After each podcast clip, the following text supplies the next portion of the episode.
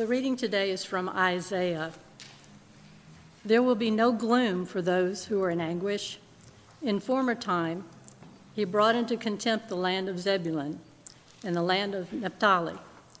But in the latter time, he will make glorious the way of the sea, the land beyond the Jordan, Galilee of the nations. The people who walked in darkness have seen a great light. Those who lived in a land of deep darkness, on them light has shined. You have multiplied the nations, you have increased its joy. They rejoice before you as with joy at the harvest, as people exult when dividing plunder. For the yoke of their burden and the bar across their shoulders, the rod of their oppressor, you have broken as on the day of Midian. The word of the Lord.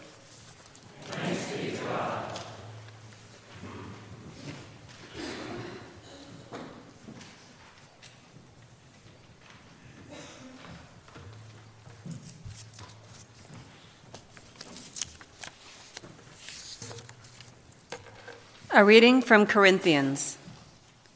Now I appeal to you, brothers and sisters, by the name of our Lord Jesus Christ, that all of you be in agreement, and that there be no divisions among you, but that you be united in the same mind and the same purpose. For it has been reported to me by Chloe's people that there are quarrels among you, my brothers and sisters.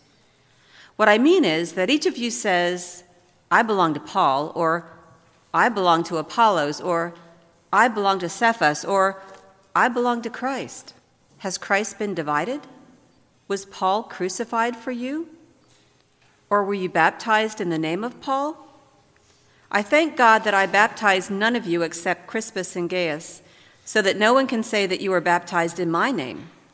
I did baptize also the household of Stephanas. Beyond that, I do not know whether I baptized anyone else. For Christ did not send me to baptize, but to proclaim the gospel, and not with eloquent wisdom, so that the cross of Christ might not be emptied of its power.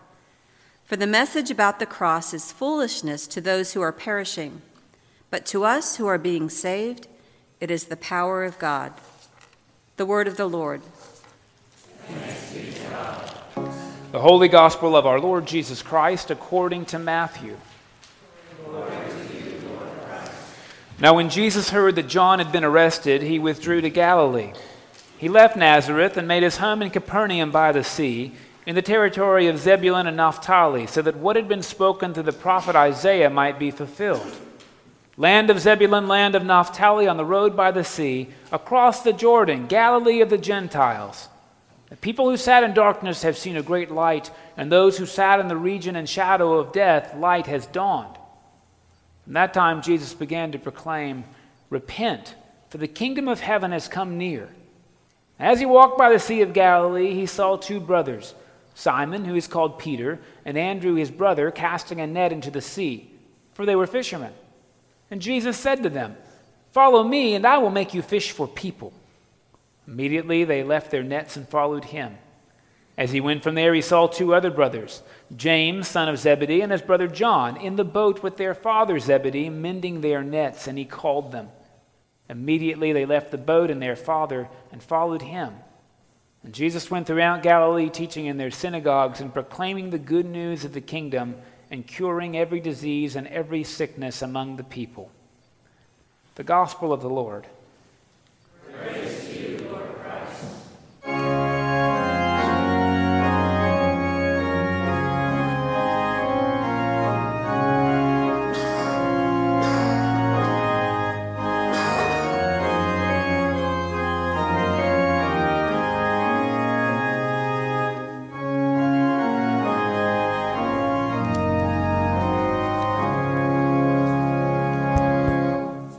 Be seated. Before we begin, I'd like to say thank you to all of you for your support over the last year as Natalie and myself moved through the discernment process to my becoming a postulant for holy orders and a student in the Iona School for Ministry. For me, this has been an almost 30 year process to get to this point, and we're forever grateful and thankful to each of you for your kindness, for your love, and your support as we continue this path towards my eventual ordination in this diocese. We've made good progress during Epiphany. We started with the circumcision and naming of Jesus, progressed to the baptism of Jesus, and today we find Jesus beginning his ministry in Galilee. Jesus has learned that John the Baptist has been in prison, so he boogies from his home in Nazareth and heads to Galilee to begin his ministry, proclaiming, Repent, for the kingdom of heaven has come near. This is not the first time that folks had heard this message. John the Baptist, too, had called for people to repent, to change their direction, and to change their life. In my work world of human resources, recruiting has become quite an arduous task. Resumes, interview after interview after interview through different levels of management, background checks, reference checks, drug screens, salary negotiations, and the list goes on. For us, it can take anywhere from three days to two weeks just to get somebody started and through the process out to the field. Lots of I's to dot, lots of T's to cross in order to get it right. It's a team of over a dozen folks working on this process for us. It can get frustrating when projects are nearing start dates and I don't have enough folks process to start. It makes my brain hurt, and people wonder why sometimes I need a beer after work. The bottom line is there are rules and regulations that require this process, and each candidate's got to be properly vetted and deemed competent for the tasks that are at hand. We see Jesus today beginning his recruiting process, his selection for his closest followers, his disciples. Jesus is not faced with any of the rules or obligations that we have. Let's take a look at this from a 2017 point of view, if you will. Jesus is in the process of setting up his business on earth, the beginning of the kingdom of heaven. He knew his time was limited, and he'd need people to run this business, to spread the good news of the gospel after he was gone. This would be a time of gathering people training them, and releasing them on the world to witness to God's love. What Jesus did not do, as we would do, is go to the business district of the day and hunt down the brightest and best business owners, shop owners, and people of the time to bring into his business. No, he went to the beach. He went to the seashore, where he employed the most simple yet most effective recruiting campaign in all of human history Follow me, and I'll make you fish for people. All of Galilee is centered around the Sea of Galilee, an area of quite warm climate, quite fertile ground, and excellent fishing. In those days, the sea was jam packed with fishing boats. You could literally walk along boat to boat to boat down the shore and never have to step on land to get down the, the coast of the sea. Lots of activity, lots of things happening. Folks are busy tending their boats and their nets. Peter and Andrew happened to be there working on their nets when Jesus came up to them. Jesus had to be one of the most attracting personalities ever, just to walk up to somebody and say, Follow me. And these two guys dropped their nets and got up and followed him. This was their livelihood. This is what they did for a living. This is how they ate. And they got up and left. As did James and John, son of Zebedee. Those guys didn't just leave their job, they left their dad to immediately follow Jesus. Quite uncommon in those days, leaving familiar roots for any reason, let alone to follow a prophet. But we see here just how important the call of Jesus is, even over family and commitments. Now, it's quite possible that this may not have been the first time that Jesus and these guys have all met. A lot of these guys were disciples of John the Baptist, so they may have crossed paths, maybe had a little chat now and again, but now it was go time. They made the decision to accept the challenge and throw their whole lot in to follow Jesus. It is interesting to note that these were actual fishermen. They fished for a living. In their society, they were not considered overly educated, men of great wealth or influence. Neither of great wealth or important social background. They were simple, working men, not poor, not rich, but they were basically at the high point of their life. Jesus knew then that even though they were fishermen, they had the exact qualities that he needed for them to do this job. They had to have patience. Good fishermen, those good fishermen in the room know this, wait for the fish to take the bait. We rarely see immediate results when we talk to folks about Jesus or we try to share Jesus with other people. We have to be patient and learn how to wait. They had to have perseverance. Good fishermen had to be ready to try, try, try again. You don't always catch a fish every time you cast the, the bait into the water.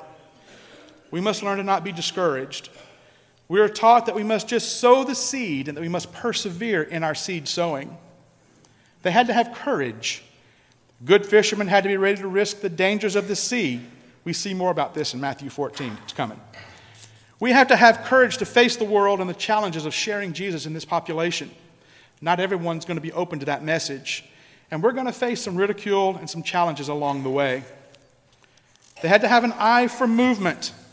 Good fishermen know when to fish and when not to fish. They know the weather, they know the water conditions, they know when to cast their nets, when not to cast their nets. And we too must know when to fish and when to be silent.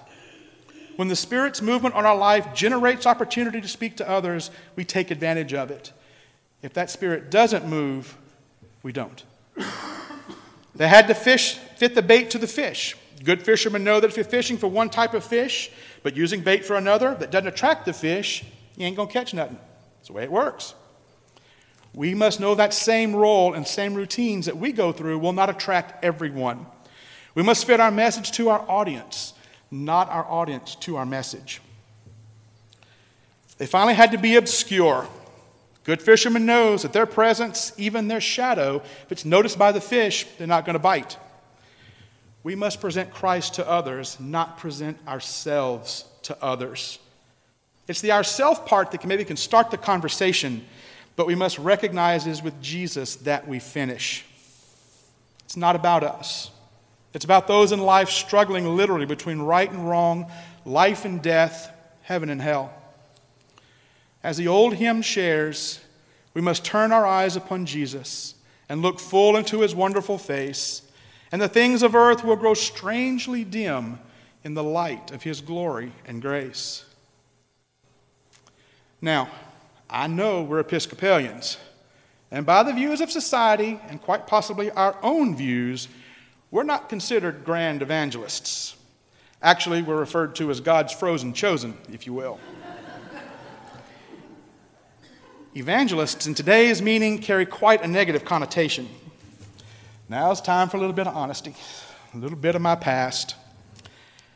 Got to admit that when growing up, there was that small period in time that I secretly wanted to be that TV evangelist. Crazy hair, fancy expensive suits, lights, cameras, backup singers, got that over here, multitudes of followers, and that great big giant big floppy Bible. I needed that. What a spectacle. Kind of like Brother Love's traveling salvation show, if you will. I see folks smiling, you know what I'm talking about. You've seen them.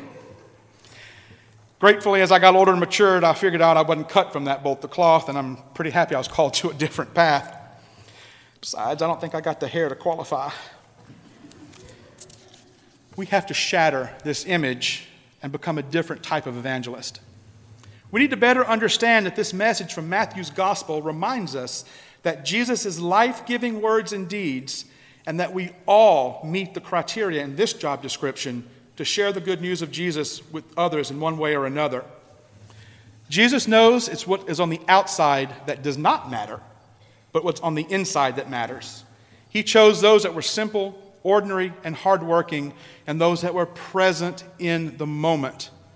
That's what he's after. Jesus is calling each of us to his ministry right here, right now. You're all hired. We're all fishers of people. We're called to spread the love of God's kingdom on earth to all people in all walks of life, and it's our bounden duty to see people for their soul and not their lifestyle. In Bishop Doyle's books, Church and Generous Communities, he has laid out a vision for our diocese for missional communities. To put more simply, meeting people where they are and bringing the gospel to them rather than waiting for them to come to us. As I look back on the last year here at the many outlets of ministry St. Thomas participated in, the blessings in a bag, carloads of food for the interfaith caring ministries, school supplies and Thanksgiving meals for McWhirter School, Christmas gifts for Bay Area Turning Point, socks and shoes for the homeless through Mercy Tree on Maundy Thursday, the summer mission trip right here in our own backyard, all of the work and support for St. Thomas School, the work of Daughters of the King, the Brotherhood of St. Andrew, ECW, the work of the Flower Guild, the Altar Guild, Vergers, the LEM Teams, and you will all soon see that the installation of the new pipe organ will open many, many more doors for evangelism for St. Thomas. We're doing our part as, as a generous community, and we're being game changers in the lives of others. This is evangelism. This is how we become fishers of people. This is how we bring the kingdom of God to others. Jesus is assembling his team, and he continues to set focus for his ministry, teaching in the synagogue, healing the sick and lame, teaching his disciples.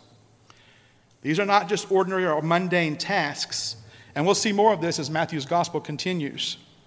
These will become the defining points of Jesus' ministry and the establishing of God's kingdom here on earth. Let's look at it like this.